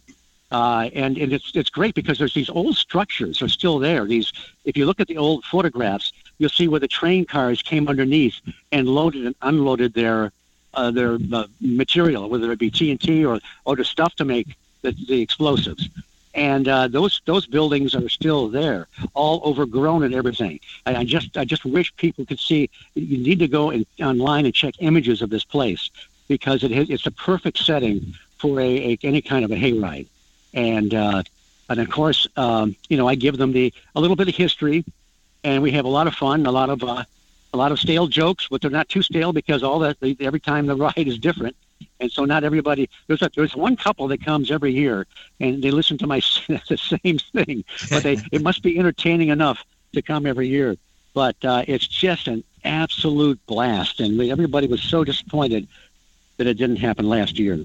Now, I have to throw in here really quickly that uh, Mack would have uh, jumped on this um, in in a big way. So I feel obliged to, uh, as I'm oh, sitting yes. taking the helm here for him, um, when you said that you were out with two women and you made them nauseous, I believe you would have got the uh, the rim shot uh, sound effects there. So I just the ode to uh, Mack. I want to make sure that we uh, uh, make note of that. Well, I you're going to go that. in. You guys speak some time on the festival here. Um, give me it to me.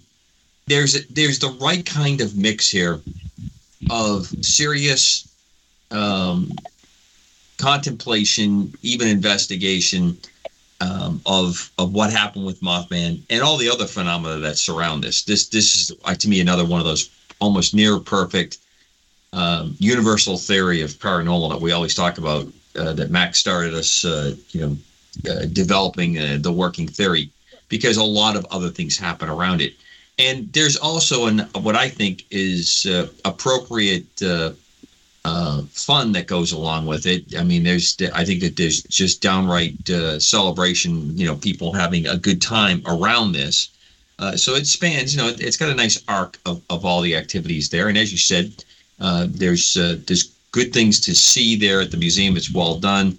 Uh, it's it's focused, but it also has. Um, some entertainment value, some interest uh, uh, oh, developing oh, sure. part of it, and and I think that that's something that's really what the last couple decades would you say is really what uh, has, has has come into focus? Yes. Uh, it, it, started i don't even know uh, i didn't start going until 2006 and it was pretty well attended back then uh, but it's really really grown since then. I, I also want to say that on saturday and sunday at the old theater they have speakers all day. And just they, they cover everything not just the mothman right, but uh, right.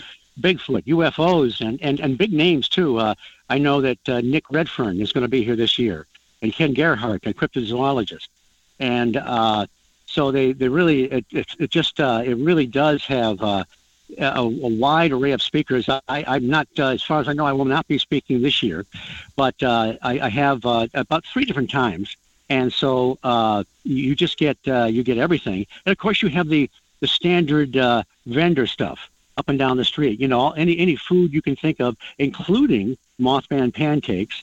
And uh, they have uh, stuff for the kids. They have the the bouncy thing you can jump up and down, and the uh, and, and, a, and a skyline. You know, you can the kids can can go down. Oh, and they even have a full I, I've heard that you're kind of the king of the bouncy castle, though. Is that true? No, I it's uh, my uh, my uh, knee will not allow me to these days. As oh, much so as I'd love to get in there. vicious rumor you know, that Mack uh, has been spreading it, about that it, you are. Yeah, that many many vicious rumors. But there's if you remember the Stay Puft Marshmallow Man from Ghostbusters. Yes. Well, they Mr. have a full size one in a vacant lot there. Plus, they have plenty of people uh, doing the cosplay of Ghostbusters. Um, uh, they just have uh, and, and and and every every kind of oh, and then if you uh, that's up and down Main Street, but the uh, the street that crosses it that empties into the uh, past the flood wall and then uh, then goes up past the uh, Mothman statue.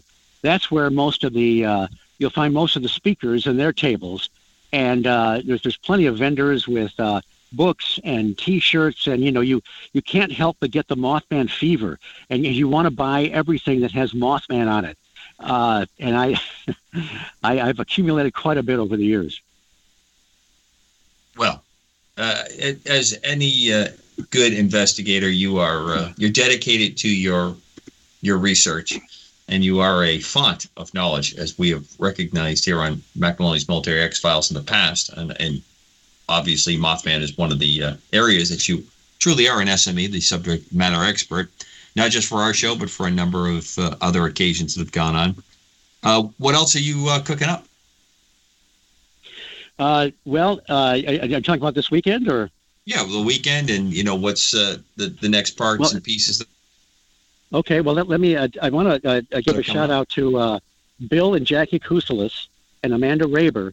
They're part of the Phenomenology Research Associates, and they're going to be down here for a week. And they have made. Uh, uh, Bill has a, has a PhD in psychology, and his his specialty is uh, trauma. And he's been he's lined up several people that uh, he's going to be interviewing, and it's all all all very quiet, very private, where uh, he wants to deal with the the trauma that occurred. I mean, it, it's quite was quite an, an event for a bridge to collapse in a community, a small Sure. community like this, and, and and 46 people losing their lives, and also the just the advent of the Mothman. Not everybody saw this thing, but you know, whatever it was or wasn't, uh, it's it's a pretty. Fr- I mean, just put yourself in the shoes. I, I have actually spoken to about six of the original witnesses over the years, and so he's.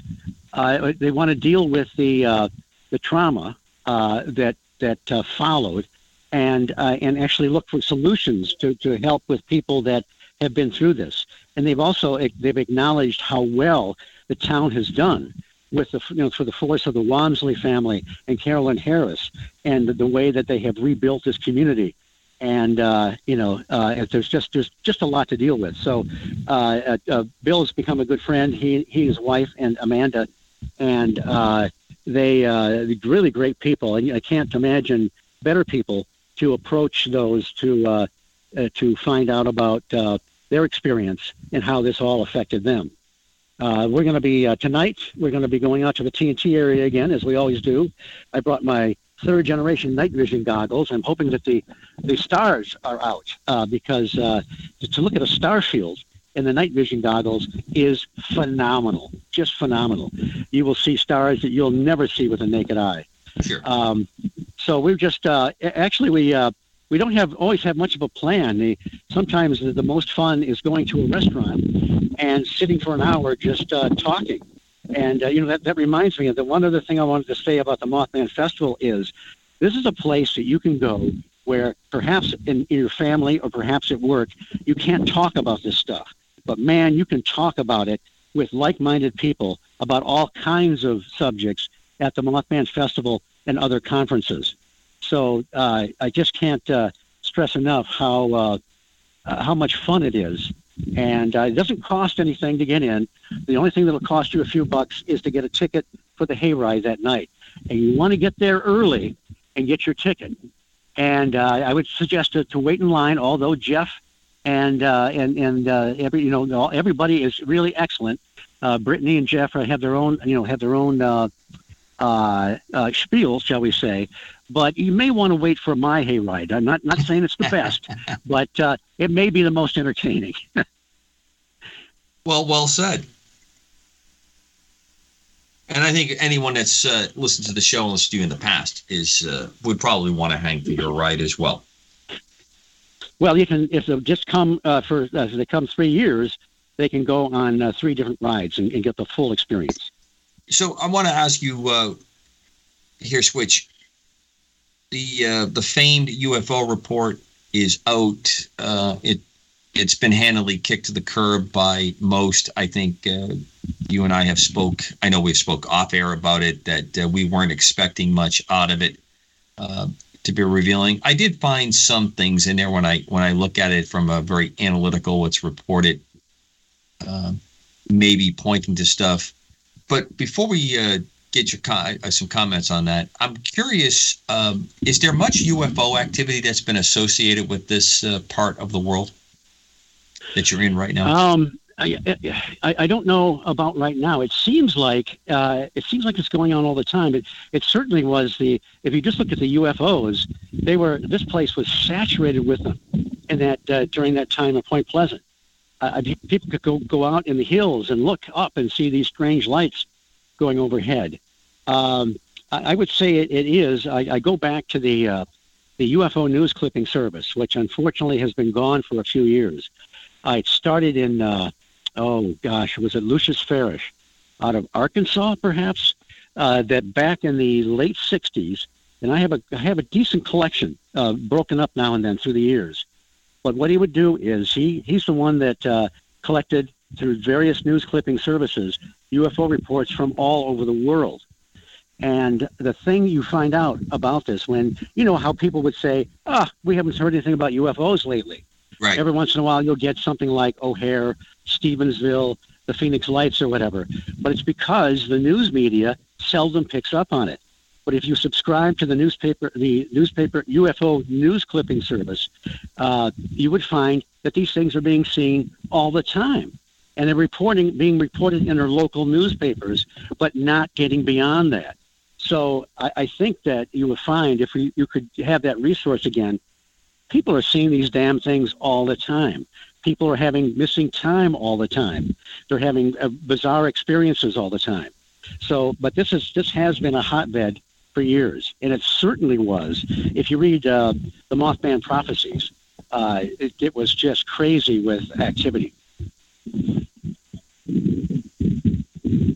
So, what's your thoughts on the uh, on the report? I confess I didn't read it. I, I heard about it afterwards. I just I was so cynical about it. I thought I I'm, I just don't I don't believe we're going to get anything. And uh, a gentleman named Joshua Cutchin, who's written some great books on uh, uh, the on, on the fairy uh, uh, connection with UFOs and, and the stranger aspects of Bigfoot. He wrote a, couple a, a long piece on it, talking about how uh, you know, it, it, was uh, that people are going to have to uh, experience their own revelation, you know, through, through uh, their own experience. And it, people should not rely on the government. And I thought that was well said.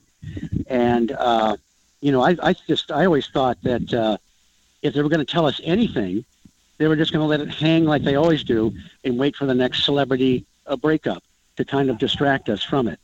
But, uh, and somebody else on, on Facebook uh, wrote, uh, quoted uh, John Keel, when John Keel in the Mothman Prophecy said, uh, these things are not coming from outer space.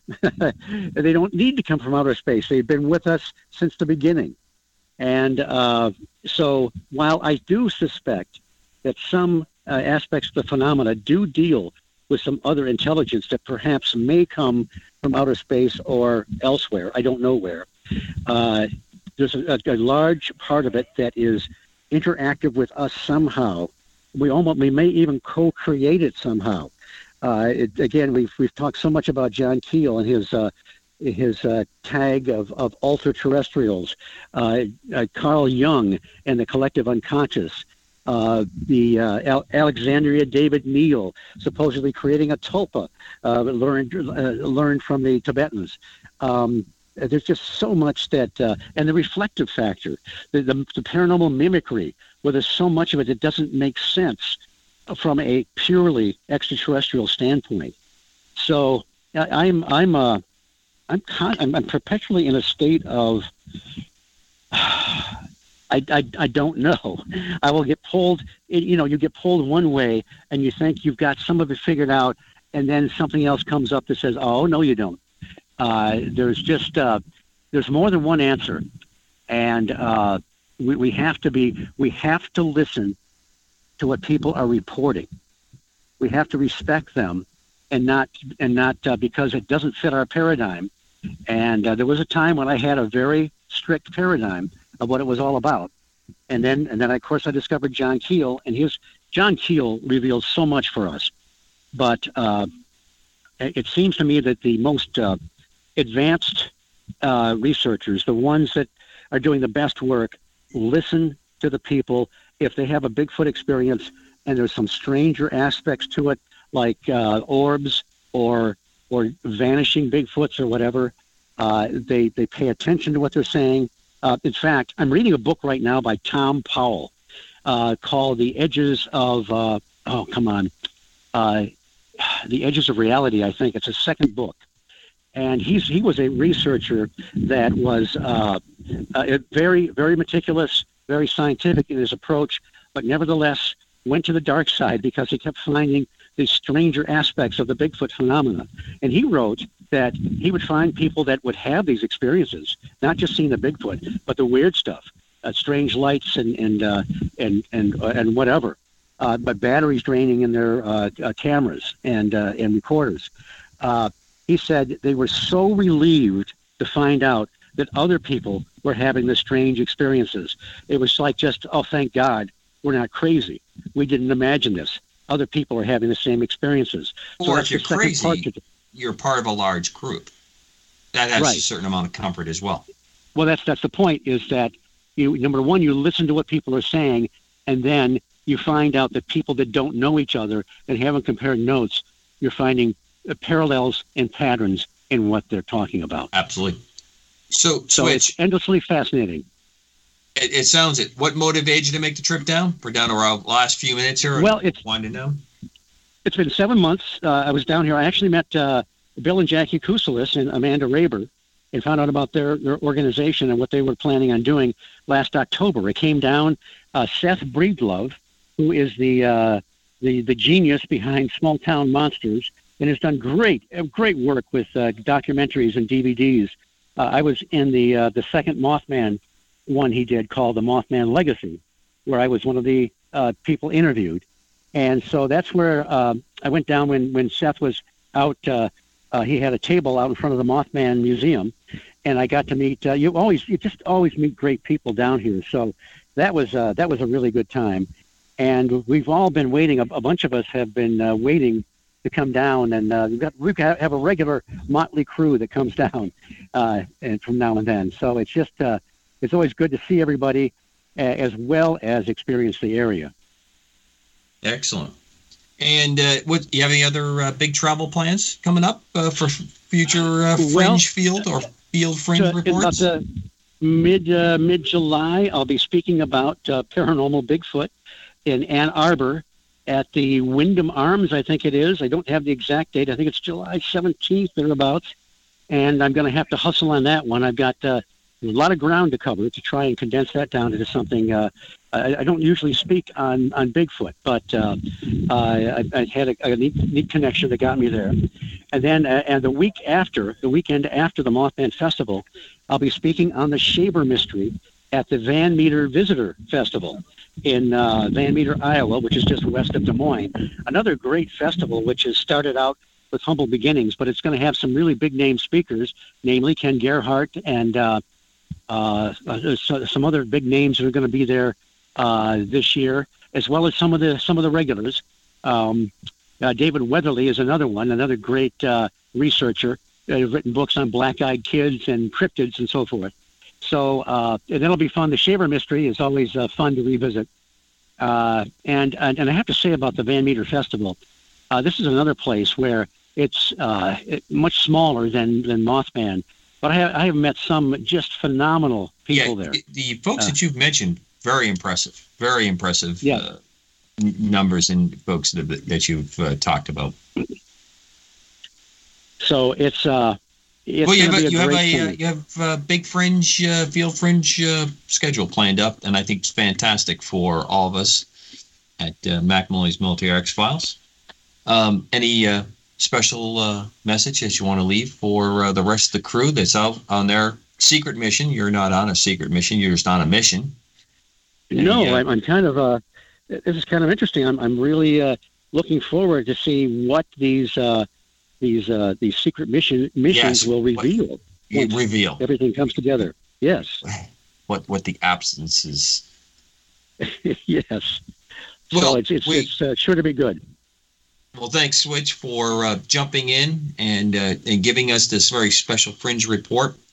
And I want to thank uh, Mack for allowing me to uh, take the uh, controls here for the show. It's been a, as always, a wonderful opportunity to speak to the great audience that follows Mack Maloney Military X Files. On behalf of And Mack, may, may I say, great to be here, and thanks for having me. well, as always, sir, and uh, for Mack and One One, uh, Raven, uh, Club, and the rest of the gang that uh, that shows up. I do want to run down our our uh, folks that we always try to recognize. Homes for Our Troops is uh, the charity.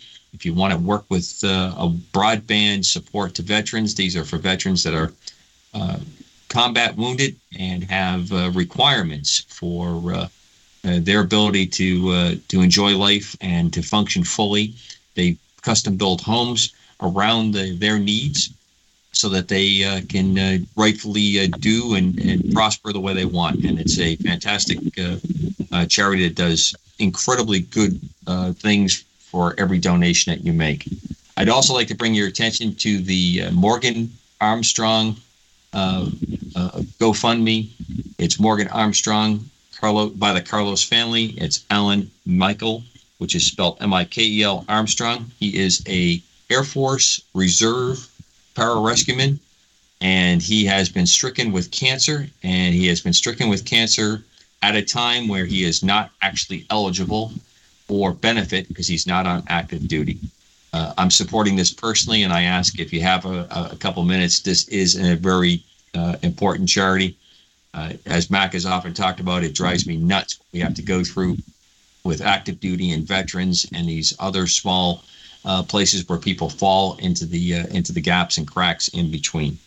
Uh, so, home for our troops, and if you have a chance, the Morgan Armstrong GoFundMe. If you just hit the GoFundMe, you'll be able to find it.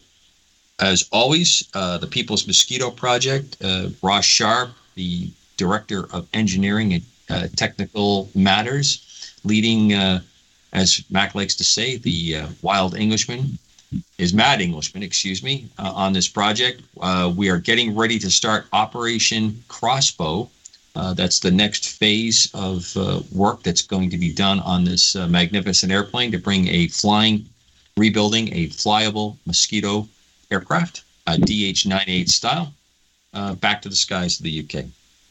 And a special uh, thanks to Parnon Estates, good friends uh, who are importing some of the finest and producing some of the finest Greek uh, olive oil. Parnon Estates uh, throws uh, some support to the charities that we speak about, and I appreciate their support, and I always like to give them a plug when we can. So for Mack, Juan Juan, and the rest of the gang, Mack Maloney's Military X Files, we wish you all the best and be safe.